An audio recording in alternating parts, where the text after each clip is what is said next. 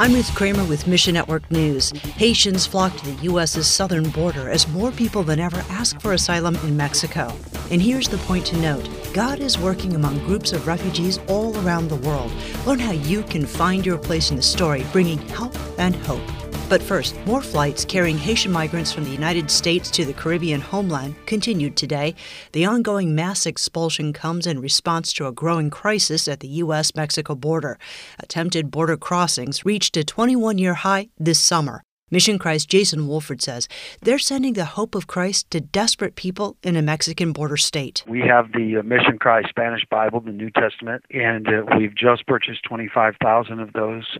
We're getting those at a greater amount all over Mexico, going into now Chihuahua, Mexico. United Nations officials say close to a million people from El Salvador, Guatemala, and Honduras have fled to Mexico and Mexico may top 100,000 new asylum claims this year, breaking a new record you can be part of a record breaking hope mission through Mission Cry. Those that are listening, I want you to, to realize that you're sending medicine, the Word of God, the only thing that doesn't return void to people around the world. This year we'll reach nearly 2 million people.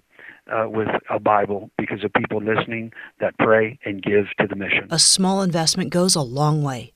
Find your place in the story at missionnews.org. We're able to produce this and get it into the hands of somebody for $2 a Bible, which is unheard of.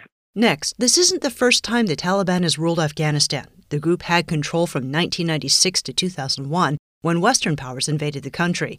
During this time, many Afghans fled the country to India. John Pudaite says Bibles for the World started to work with refugees over the past few years. It's a little known fact that there's probably 15, 18,000, maybe 20,000 and more uh, Afghan refugees that are ended up in New Delhi, India, and uh, some some people put the number a lot higher than that. Children in these families don't have access to good education. So Bibles for the World is helping to run a school for them. So this partner has been reaching out to these young people, getting them in a school, trying to get them up to a level of education across the board because they have some huge gaps in their education as the uh, formal education system in Afghanistan has just been in, in shambles for many years. Now, a new wave of Afghan refugees is reaching India. Bibles for the World plans to greet them with gifts of food and other supplies.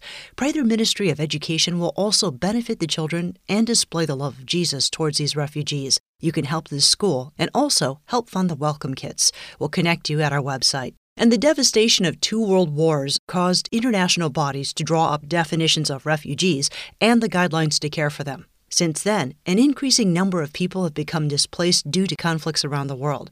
A man we'll call For Dignity works for TeachBeyond out of Nairobi, Kenya, and he says A refugee is known as someone who, due to some political reasons based on his either his security, his religion, his political affiliation, was forced to leave his country and crossed border to another country. One of the main, main, main consequences if refugee children are not educated, they become reasons for other displacement. Himself a refugee, For Dignity was forced by tribalism to leave his country back in 1994.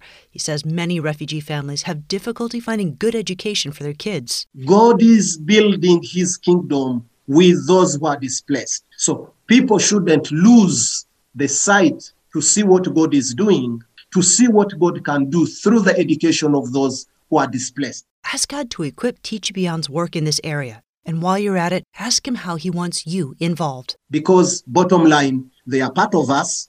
Bottom line, they are part of our communities. Bottom line, they need to belong. Thanks for listening to Mission Network News, a service of One Way Ministries. MNN depends on you, our listener, for support to keep bringing you the news and helping you find your place in the story of the Great Commission. So, would you consider joining us today? Look for links at missionnews.org. I'm Ruth Kramer.